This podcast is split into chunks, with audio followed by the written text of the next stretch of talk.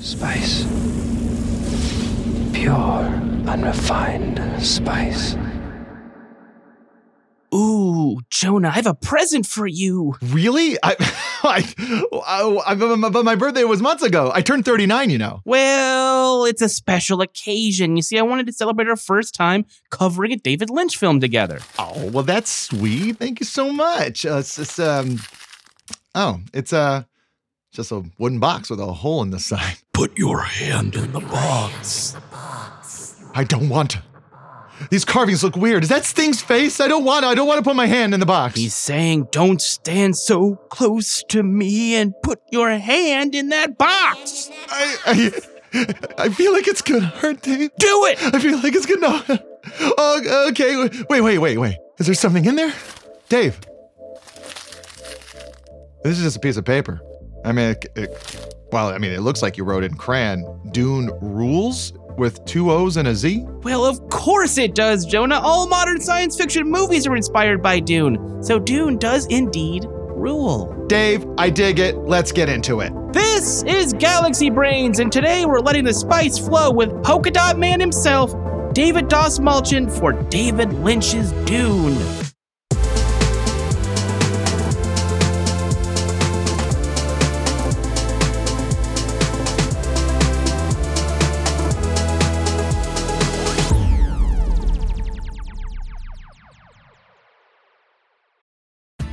Episode is brought to you by Visit Williamsburg.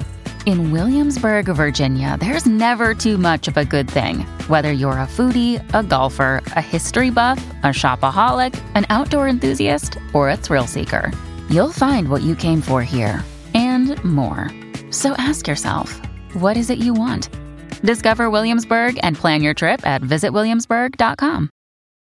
When you need mealtime inspiration, it's worth shopping Kroger, where you'll find over 30,000 mouth-watering choices that excite your inner foodie. And no matter what tasty choice you make, you'll enjoy our everyday low prices, plus extra ways to save, like digital coupons worth over $600 each week. You can also save up to $1 off per gallon at the pump with fuel points. More savings and more inspiring flavors make shopping Kroger worth it every time. Kroger, fresh for everyone. Fuel restrictions apply. Welcome to Galaxy Brains, the podcast where movies, TV, and overthinking collide. I'm Dave Schilling. And I'm Dave's own personal mind killer, Jonah Ray. Each week on the show, we start with the logical brain, advance to the critical brain, question everything with the interrogation brain, and of course, arrive at the blessed state of the Galaxy Brain. Today, our guest is actor and Dune superfan David Dastmalchian, and we are talking about the delightfully silly cult classic, David Lynch's Dune. But before we thrust our mental sandworms into the proverbial desert tunnels of this sci fi classic, let's lube ourselves up with a little segment we call Logic Brain. Still a little horned up from that Venom episode, huh? The sandworms go through the tunnels. That's their thing.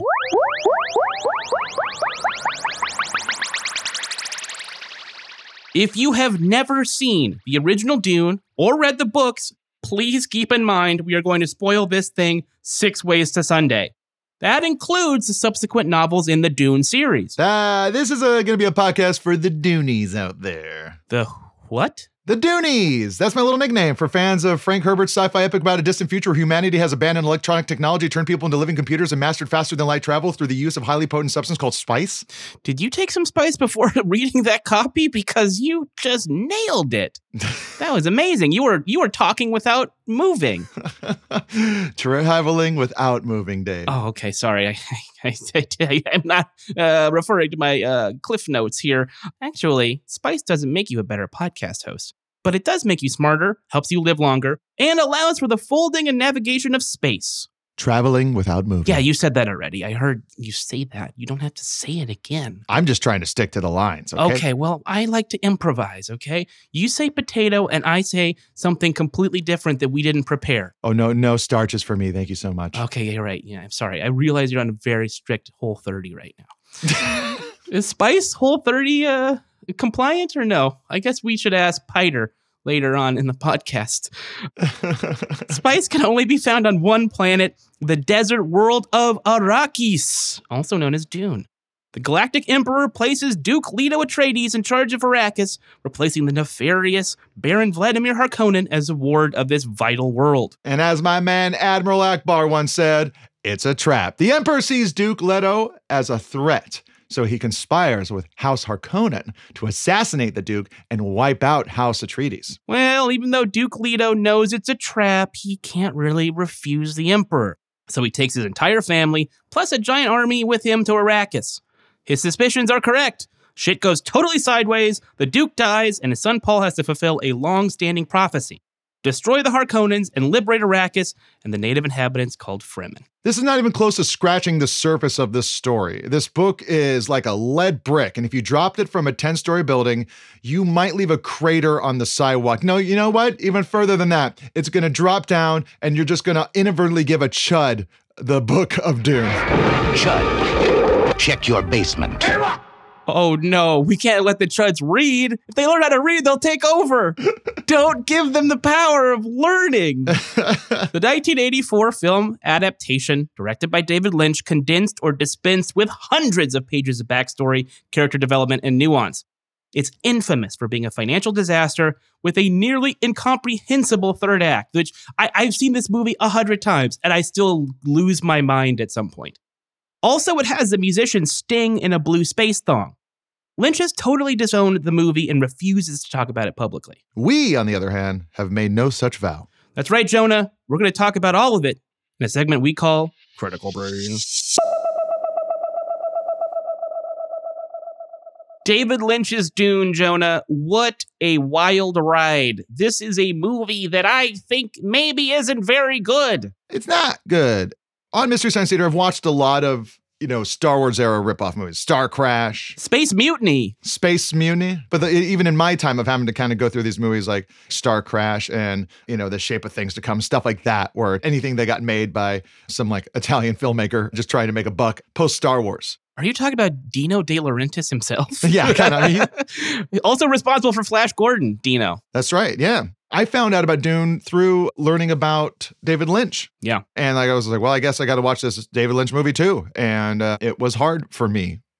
yeah. I watched Dune, one, because I am a sci fi aficionado, and it seemed like it was faster to watch the movie than read the book. so I was like, I'll just watch the movie and it was famously terrible. Yes. Like that saying I've always done, why read the book when the movies do the reading for you? That's what you should tell the chuds so they don't have to learn how to read. Uh, just watch the movie, guys. It's fine. Watch the movie, Chad. It's Daniel Stern's cinematic debut. so, yeah, I, I watched it and I really enjoyed the first 30 40 minutes. When we start with the narration though i'm a little i'm a little taken aback. You're a big exposition head though. You like that's all that's what you like. The first 30 to 40 minutes of this movie is just exposition. Speaking of heads the head of virginia madsen is the first thing you see. Great actor academy award nominated actor but why are we seeing her face here? You know, it would be like instead of the crawl in Star Wars, you just had uh, Babu Frik explaining what happened to the Emperor after Return of the Jedi. I don't want that. Oh, yes. I forgot to tell you. The spice exists on only one planet in the entire universe and the way she kind of fades in and out, like she's basically Columboing the intro. It's like, oh yeah, yeah, yeah. One more thing. also, the spice can uh, change time. Are those are these witches? Uh, they're sort of like uh, I, I, don't know, like uh, they control everything. kind of kind of normie there, a little Norm Macdonald. Yeah, and then there's a you know the spice that gives you an eternal life. You get full time. Yeah, the thing is about these worms, right? They're huge. I hate to see the early bird that goes for that worm, you know what I'm saying? hey, longer than a wiener dog. Ah, wiener dog, get out of me there, wiener dog. but it is interesting because it is, it does feel as if David Lynch, say he was just a regional theater producer and director, and then uh, that year's production for his cast in whatever regional theater thing he ran was like, well, I guess I'll use everybody I always use in this thing. So it has real we're putting on a show kind of vibes. It's like, well, you'll play the old man because we're all children. Yeah, just kind of pretend. It's fine. This is an interesting time in his career. So I should give you guys some context. This movie came out in 1984, and that was his follow up to The Elephant Man. The Elephant Man was his second feature film. Eraserhead became this huge cult classic in the late 70s. Mel Brooks sees the movie. Uh, no, let's be, let's, it's Stu Cornfeld. Stu, Stuart, yes. We got to give shout outs to legendary producer and recently departed Stu Cornfeld. Yeah, absolutely. Yes. Who like championed David Lynch to make Elephant Man through Brooks Film, which is Mel Brooks' company, as well as David Cronenberg to make The Fly, which is also a Brooks film. I implore everybody, and I'm saying this as a guy who was friends with him, and he was a producer on The Meltdown with Joni Kumail, our Comedy Central show. This guy is legendary entertainment zealot. Look him up. He's been there and around on almost all of your favorite stuff over the years. Yeah, it's amazing, you know, when he passed away, how many people were like, yes, he had this influence in my career. He did this thing for me. He was a mensch. He was this great guy. So, yeah, absolutely. He deserves a lot of credit for David Lynch getting the Elephant Man and then, you know, making this huge hit movie that is nominated for a bunch of Academy Awards and really kind of launches Anthony Hopkins into a, another strata as an actor in the United States. So he's hot shit at this point. David Lynch is like the guy. Yes. And he can pick and choose whatever he wants to do. Uh, I think a lot of people know this, but not, not everybody knows this that he was offered Return of the Jedi. I did not know that. Yes. So that was one of the post Elephant Man movies that he was up for. He said no. He said, I'm going to do Dune. And Dune had been floating around Hollywood for a long time. If you have not seen uh, Jodorowsky's Dune, the documentary about the uh, development of Dune as a feature film, What's wild about Jodorowsky's Dune, and you know, we're talking about this is a guy that made Holy Mountain, wild, uh, absurdist director. He poured his entire self into developing Dune as a feature. Mi ambición fue tremenda. I wanted to make something sacred to change the young mind of all the world. But it ultimately didn't work out. But what he did with this development book, this lookbook he put together, is that Jodorowsky is now also responsible for a huge amount of sci-fi that will come out in years to come. yeah, just specifically Alien. You know, Yeah. H.R. Giger was doing a lot of the design work for Dune at that point. And Ridley Scott eventually comes onto this project after Jodorowsky is unceremoniously dumped.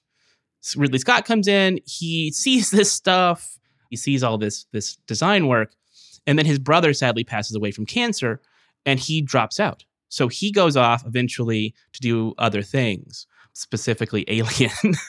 and he brings H.R. Giger in to do the design work for the alien and all the you know spaceship stuff. It really did change movie history.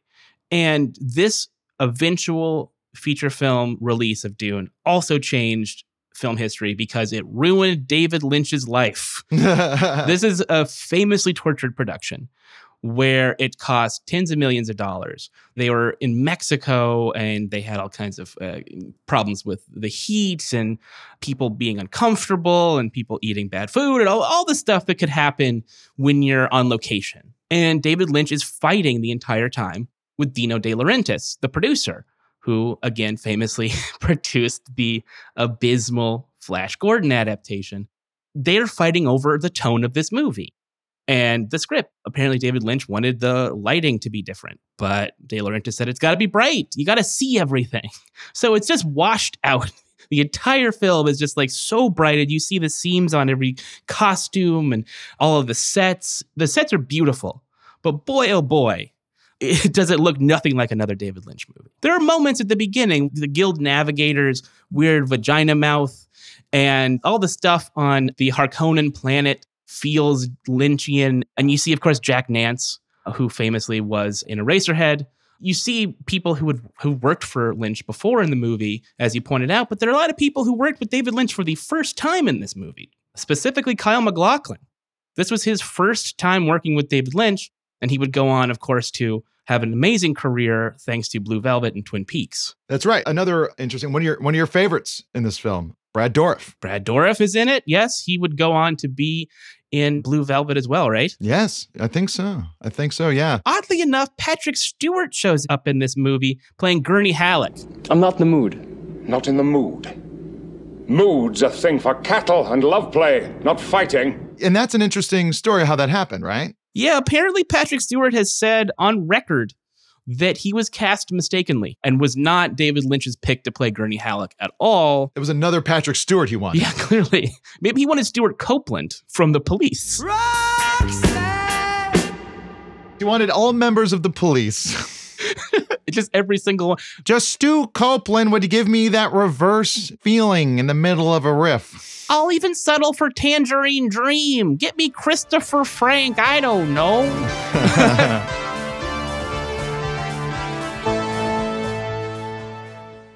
then it ends up being Patrick Stewart, who gets to have a scene with a dog. During the assault on the Atreides compound in the capital city of Arrakis, he's just carrying a dog and shooting this gun. I don't know why. By the way, there are no guns in the book, dude. They don't have guns. They just fight with their hands, with knives. As it should be. As it should be, yes. The gentleman's way of uh, settling a score. This winter in the last duel. From the guys that brought you how do you like them apples? Comes the last duel. Guys, I'm just going to say this here. Kyle, you can cut this out if you want, but I'm going to say it. We're not doing the last duel on Galaxy Brains. not doing it. Mm, don't think that's a movie we're going to talk about. That's fine by me. I'll go see it. I like sword movies. I'll go see it. Hey, you know what? They got a sword in it. I'm there. Yeah. They just better use it, unlike that Green Knight. They didn't use that sword at all. No swords touched. But let's talk about Dune some more. because this movie was such a disaster, such a failure at the box office. But here's an odd thing Dave, Dune doesn't show up in the list of biggest box office bombs. Interesting. Give me the top 10. Okay, top 10. Let's do this. Uh, the 1997 version of Lolita. Okay. Yeah. Which was 62 million budget. It grossed worldwide 1.1 million. Yeah, how did they spend that much money on a movie that's just about people talking? Anyway, what's next? Heaven's Gate comes in second place. Uh, uh, I think it's actually a pretty good movie. Have you seen it recently or at all? No, I don't think I ever have. It's actually good. Kind of was ruined by bad press in the trades and stuff, but I think it's pretty good. Same thing with Ishtar, which I imagine will end up on this list too. Ishtar is on this list, not in the top five. Let's go to the next one. The Fall of the Roman Empire from 1964. It cost 18.4 million and it made 4.8 million. This is before inflation, guys. Okay, so it's way more than that uh, in in U.S. dollars in 2021. Yeah, Inchon, which is a 1981 epic war film about the Battle of Inchon, considered to be a turning point of the Korean War, was directed by Terrence Young. Oh yeah, Terrence Young, James Bond director, directed Goldfinger, a bunch of other stuff, I believe. So this is the fifth. This one cost 100 million. It made 7.1 at the box office. It was The Adventures of Pluto Nash. Oof, God, what a piece of garbage that was. The 2002 American science fiction action comedy film directed by Ron Underwood and starring Eddie Murphy, Randy Quaid, Rosario Dawson, Joey Pants, Jay Mohr, Luis Guzman. But let me say this as we go finish up this list. Nobody is trying to make a bad movie.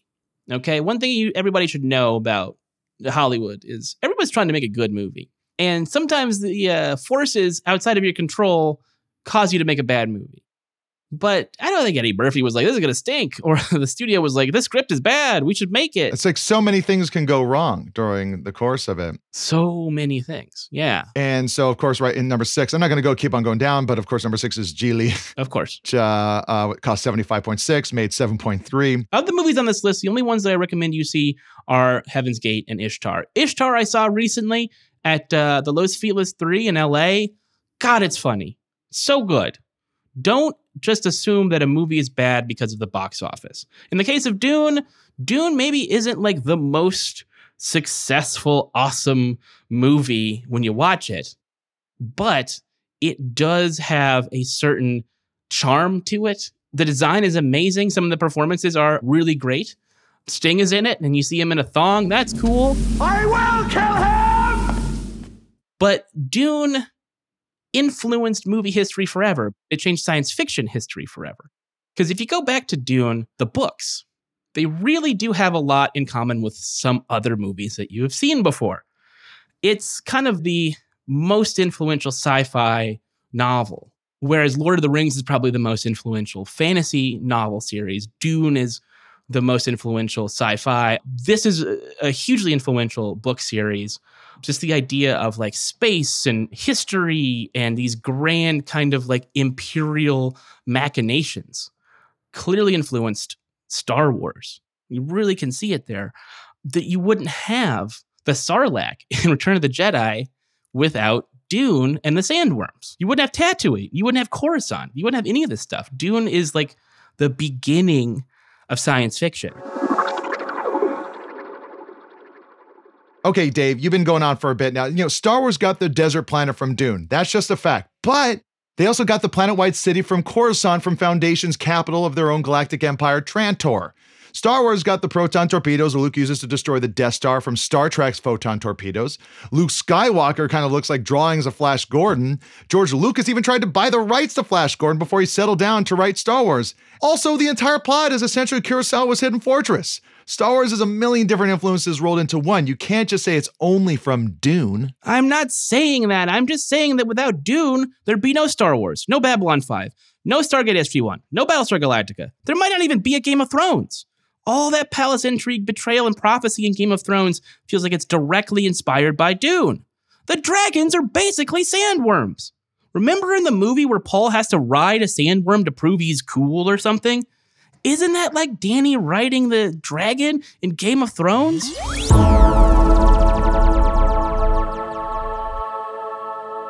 I mean, I, that's an interesting point, I, I guess, but. Interesting? Ah, yes, yes, it is, Jonah. Interesting. Dave, did you. Oh, did you just drink from the water of life? You went totally bald. Yes, Jonah. I've joined the Bene Gesserit Order. Wait, aren't Bene Gesserit members usually women? Things have gotten way more progressive on Wallach 9, Jonah.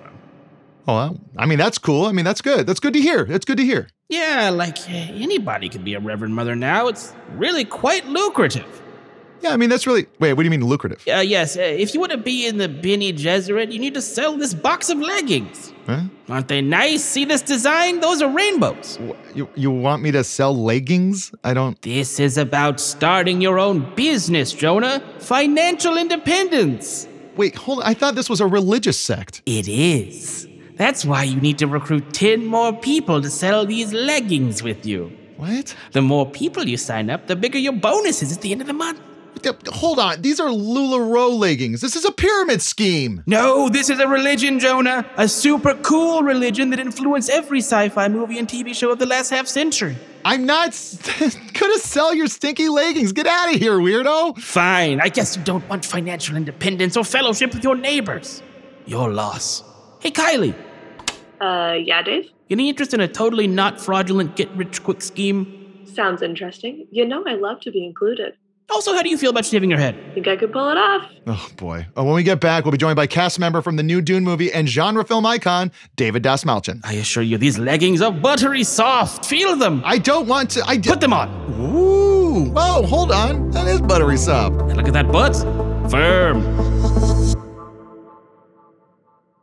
Another day is here, and you're ready for it. What to wear? Check. Breakfast, lunch, and dinner? Check. Planning for what's next and how to save for it? That's where Bank of America can help. For your financial to-dos, Bank of America has experts ready to help get you closer to your goals. Get started at one of our local financial centers or 24-7 in our mobile banking app. Find a location near you at bankofamerica.com slash talk to us. What would you like the power to do? Mobile banking requires downloading the app and is only available for select devices. Message and data rates may apply. Bank of America and a member FDIC.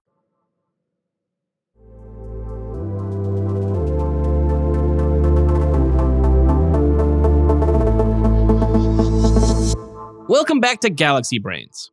We have arrived at the blessed conclusion that all modern science fiction is inspired by Dune, which means the spice has flowed, the worm signs have been read, and Jonah's eyes have finally stopped glowing blue. I like the eyes. I think I pulled it off. I mean, should I get context to just kind of keep it going, or? Oh, excuse me. Here to answer none of those questions about your eyes, but other questions about Dune is actor and Dune expert David Dastmalchian. David, thank you so much for joining us. You are in a car right now, which is exciting. Hi. Hello. I am. I'm I'm traveling. I'm traveling through time without moving. We're spanning time together. We're in the car phase. Dave, can you do that more as uh, David Lynch voice? More David Lynch voice when you talk about your traveling. We are we're we're spanning time now and it's it's the miracle of knowing that an object in motion is working against invisible forces that are existing in the universe.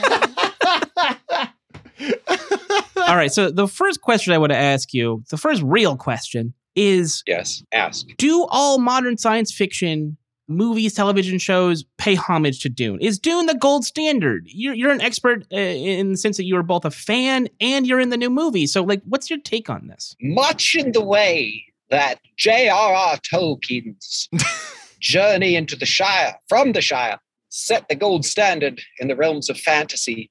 I do believe that Frank Herbert's Dune is the gold standard of science fiction. Yes, I absolutely think so. I think it's a, a well from which springs so much inspiration and so much philosophy and so much fantastical imagination that has inspired generations of science fiction creators, whether they, and I would assume most do, but I would say whether they know it or not. How did you first come into contact with this story and, and these books? So I was in high school and I had gotten into science fiction and I was, you know, basically reading what was given to us in class. And then from that kind of spring into other discoveries. And I found Dune when I was in my late teens, and I think some it was some like musician or somebody that I that I liked, but it, it was it was referenced in a way that was that was something to do with drugs or drug culture because I was really fascinated with psychedelics. I still am, but like psychedelic drugs and and that realm and and mind you this is coming from a guy who's now 20 years clean and sober but at that point like the whole mythology around psychedelia and then this lore of Frank Herbert and who he was, and then this book Dune, which is about so much more than psychedelia. But at that time, I think that was a bit of a gateway, as was I was beginning to make my foray into becoming a David Lynch devotee and therefore rented Dune with some friends on a VHS and thoroughly enjoyed it. Uh, but the book really did change the way I looked at literature. And it, at, at the young age when I first read it, I had a big impact on me, and I and I definitely felt a lot of association with Paul because I was going through so many transformations and changes and breaks in loyalty from both groups of friends and, and family and being in the midst of you know really catastrophic divorce and, and lot, lots of things cultural shifts i went from kansas to Chicago, and I was raised in between like really religious, ideological kind of dogma and like extreme progressive artistic liberalism. And then my father was from the Middle East. There were so many things that resonated with me with the book. Was that band Iron Maiden? was that the band that you heard talking about Dune? I would like to have said it was, but it wasn't. It was a musician. It was like some, I'll dig it up. I'll send you the text that I've been composing for 48 hours for you, Jonah.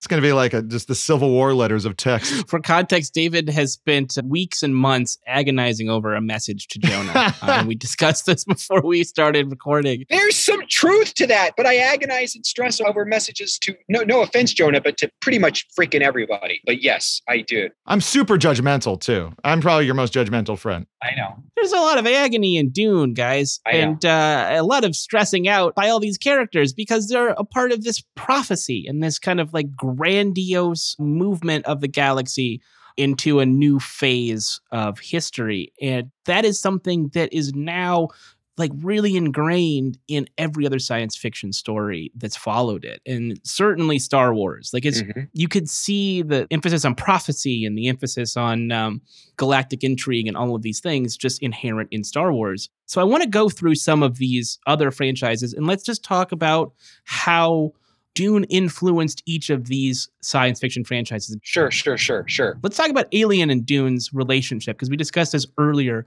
uh, on the podcast that uh, from an artistic standpoint, from a set design standpoint, you can certainly see the DNA of the process of making Dune. Absolutely, 1000%. And the style, obviously, the Giger, the, the stuff that Ridley's imagination was triggered by when dreaming up this nightmare, I think came from if we're talking about this new film of Denis, Denis Villeneuve's Dune, then the way that he Dave, do you feel like it's like, you know, the people that made the new Dune and like it's like how can you not be inspired by the original, but also having seen Jodorowsky's Dune, seeing everything else that kind of came from Dune, inspired by Dune, Dune itself. It's like, is this new Dune for you and maybe some of the people that worked on it, maybe like a swirling of almost as if the the production took some spice and was able to fold time in on itself and you know make a combination of everything that's yeah like a feedback loop of inspiration this film achieves something that is the one in a million kind of experience that you get when you go to the cinema. For me, as a fan, as an audience member, and obviously it's close to my heart and I care deeply about both this project and and the filmmakers, but all that aside, I feel like what I've seen is something that cultivates all the rich history of the limits that have been pushed with artistic achievement when it comes to cinema and that does include previous science fiction incredible operas and great works of, of cinema. But it, it really does do something that i haven't seen before and it's hard for me yet to quantify it. It's all of those things. Yes the work that precedes it that has led to this moment but denis imagination you know it's like the melange is was flowing. You are in a really unique situation in that you you're in this movie and you've seen Denis uh, sort of interpret this work, but you also have worked with David Lynch. You were in Twin Peaks and you've seen his creative process. And of course, Lynch was the first person to try to adapt these massive tomes, these this series of books.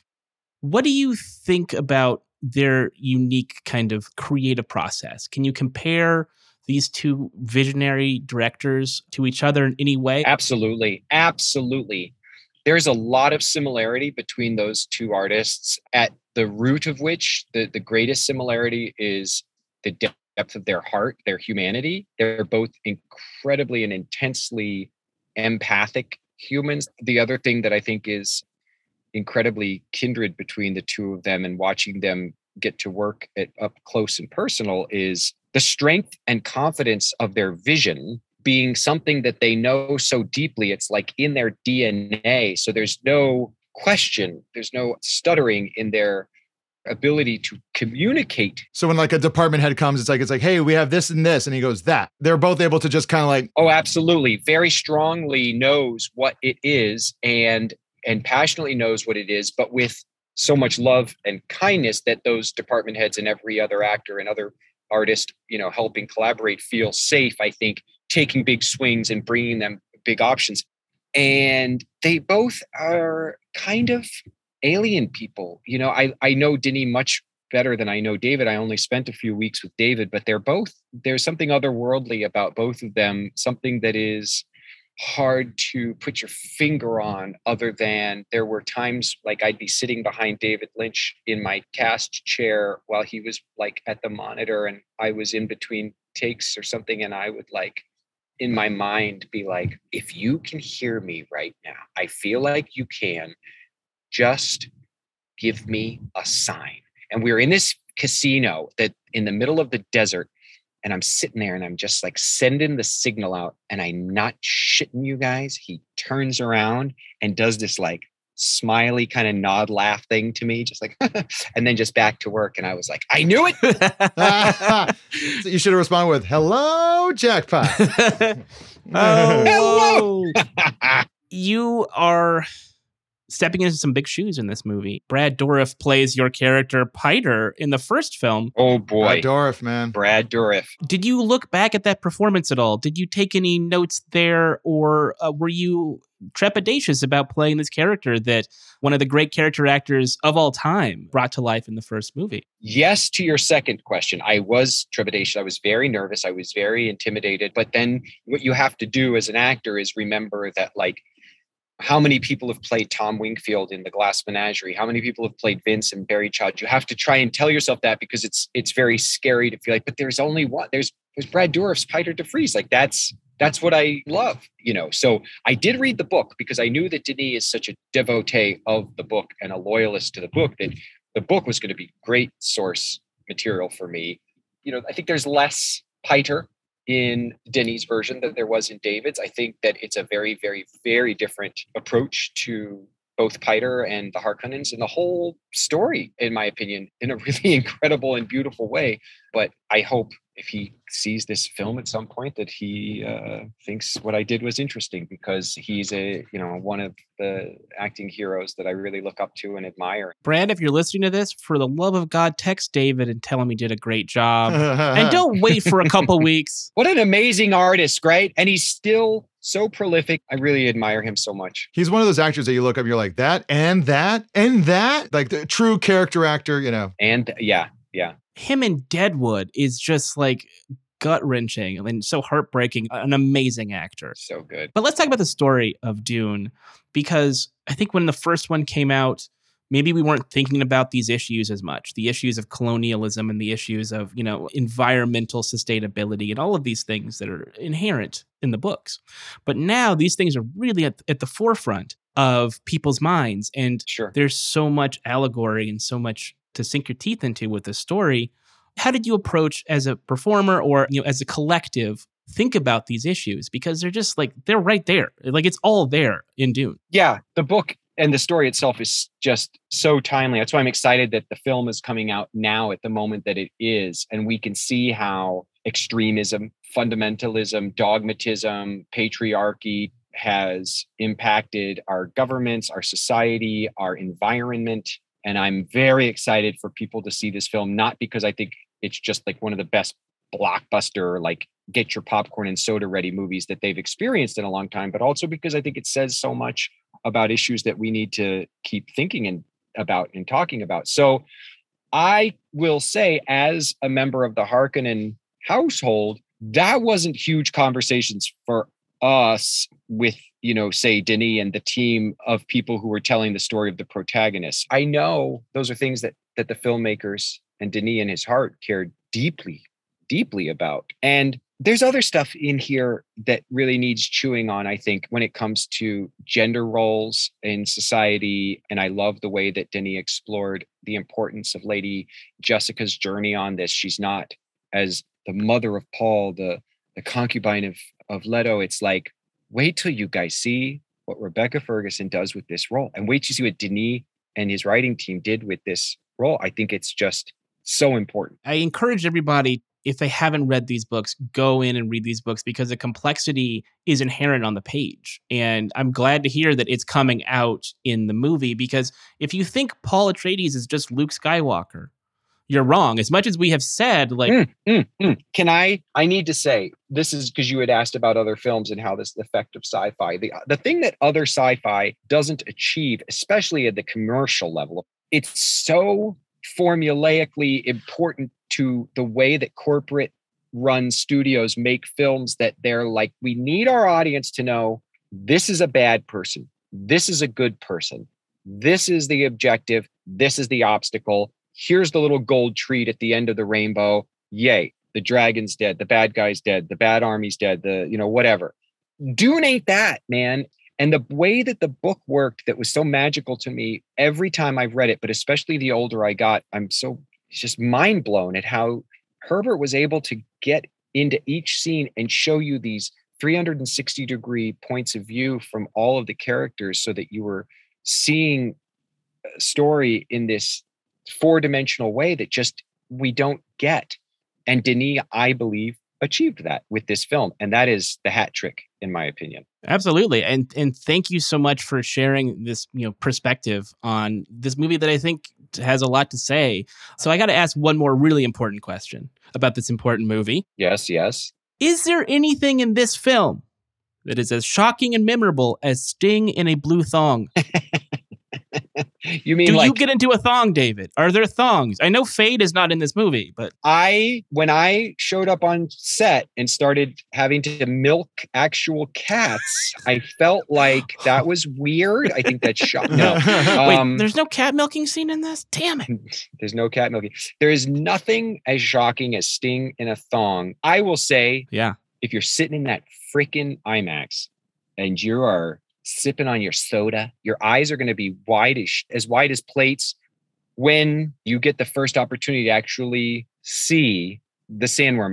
It's gonna. It, it, it, I think your jaw will drop. It's so incredible. I mean, I think that is is all you need to hear out there, listeners, to get on board with this thing. Thank you, David, for for joining us from your car. For God's sakes, thank you. It's not his car; it's a limo. Oh, my bad. Thank you, Jonah. Thank you for correcting. I really appreciate that because I think that needs to be known and I want everyone to know. I'm here to fluff. You know that. Jonah, that's why you're the sidekick of this show because you fluff well. Yeah. Thank you again and see Dune as soon as you can, people. Please. Thanks, Dave. Thanks, Jonah. Thanks, buddy. Good to see you. Uh, see you soon. Uh, have a good trip. As you know, we wrap up the show each week with a Galaxy Brain take from one of our listeners. So here's one from James in New York City now. Hi, this is James, and I have a take on David Lynch's Dune. The take is this the biggest problem with the movie is that it was made too soon. He basically didn't have the technology to pull this off. I mean, if you look at the movie, the sets, the scenes with people, with the actors are pretty damn good.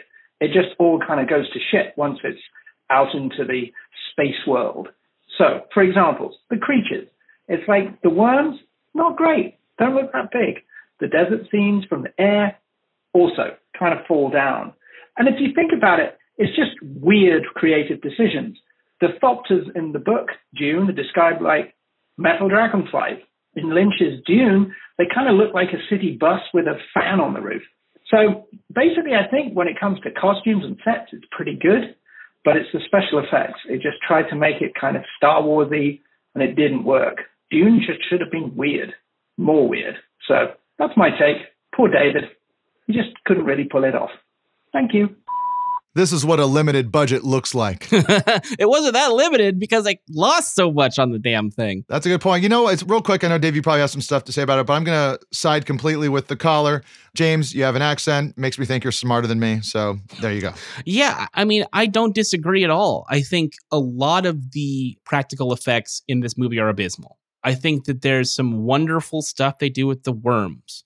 The worms look great and they look like they have weight and they're scary. And they do that splaying thing that you see in Alien and other things later on where it just kind of like splits open. Whereas in the new movie, it's just kind of like a tube with like weird teeth in it. It looks kind of like a sarlacc, really. But this is a thing that I think we should talk about a little bit. The fact that special effects in the 80s that were done by any company besides Industrial Light and Magic are bad. Most of them are bad. But more money, more money and better effects wouldn't have made the story make more sense. No, it was it was all about the story. The story is a problem. By the time you get into the caves with the Fremen, it just falls apart and you don't know what they're talking about. But it is hard to look at sometimes the space stuff, the the, the ships, the, all the Harkonnen ships and all the uh, Atreides ships and stuff don't look so hot. And that's because the companies that could do the good work were busy on other stuff. ILM was doing Star Trek 3, Search for Spock.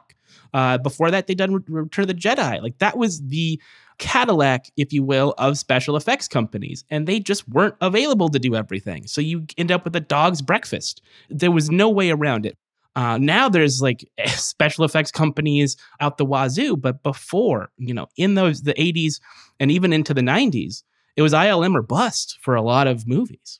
So that's my take. I think I think James is right that the, the special effects in this movie stink. But Jonah, you are right. The script was bad, and that's the biggest problem. If you want to call in, we'd love to hear your Galaxy Brain take on next week's episode topic Halloween Kills. Our number is 213 570 8069 and it's also listed in our show notes. Give us a call and leave a voicemail with your take. And don't forget to leave us a five star rating on Apple Podcasts, for God's sake. The reviews must flow. That's a wrap on this week's Galaxy Brains. Next week, we're going back to Haddonfield to talk about Halloween kills with last podcast on the left's Henry Zebrowski. Boy, you know that Michael Myers just won't die, huh, Dave? and neither will this podcast. Why? Because Galaxy Brains is produced by Kylie Holloway and me, Dave Schilling. The show is engineered by Dan Turek with music from Gautam Srikishan. Our executive producer is Matt Patches, and our developing producer is Zach Mack. Polygon's editor in chief is Chris Plante, and Russ Frushtick is the director of special projects. Special thanks to Andrew Melnizik, who helped create the show. Until next time, I'll kill him. and I'm Dave.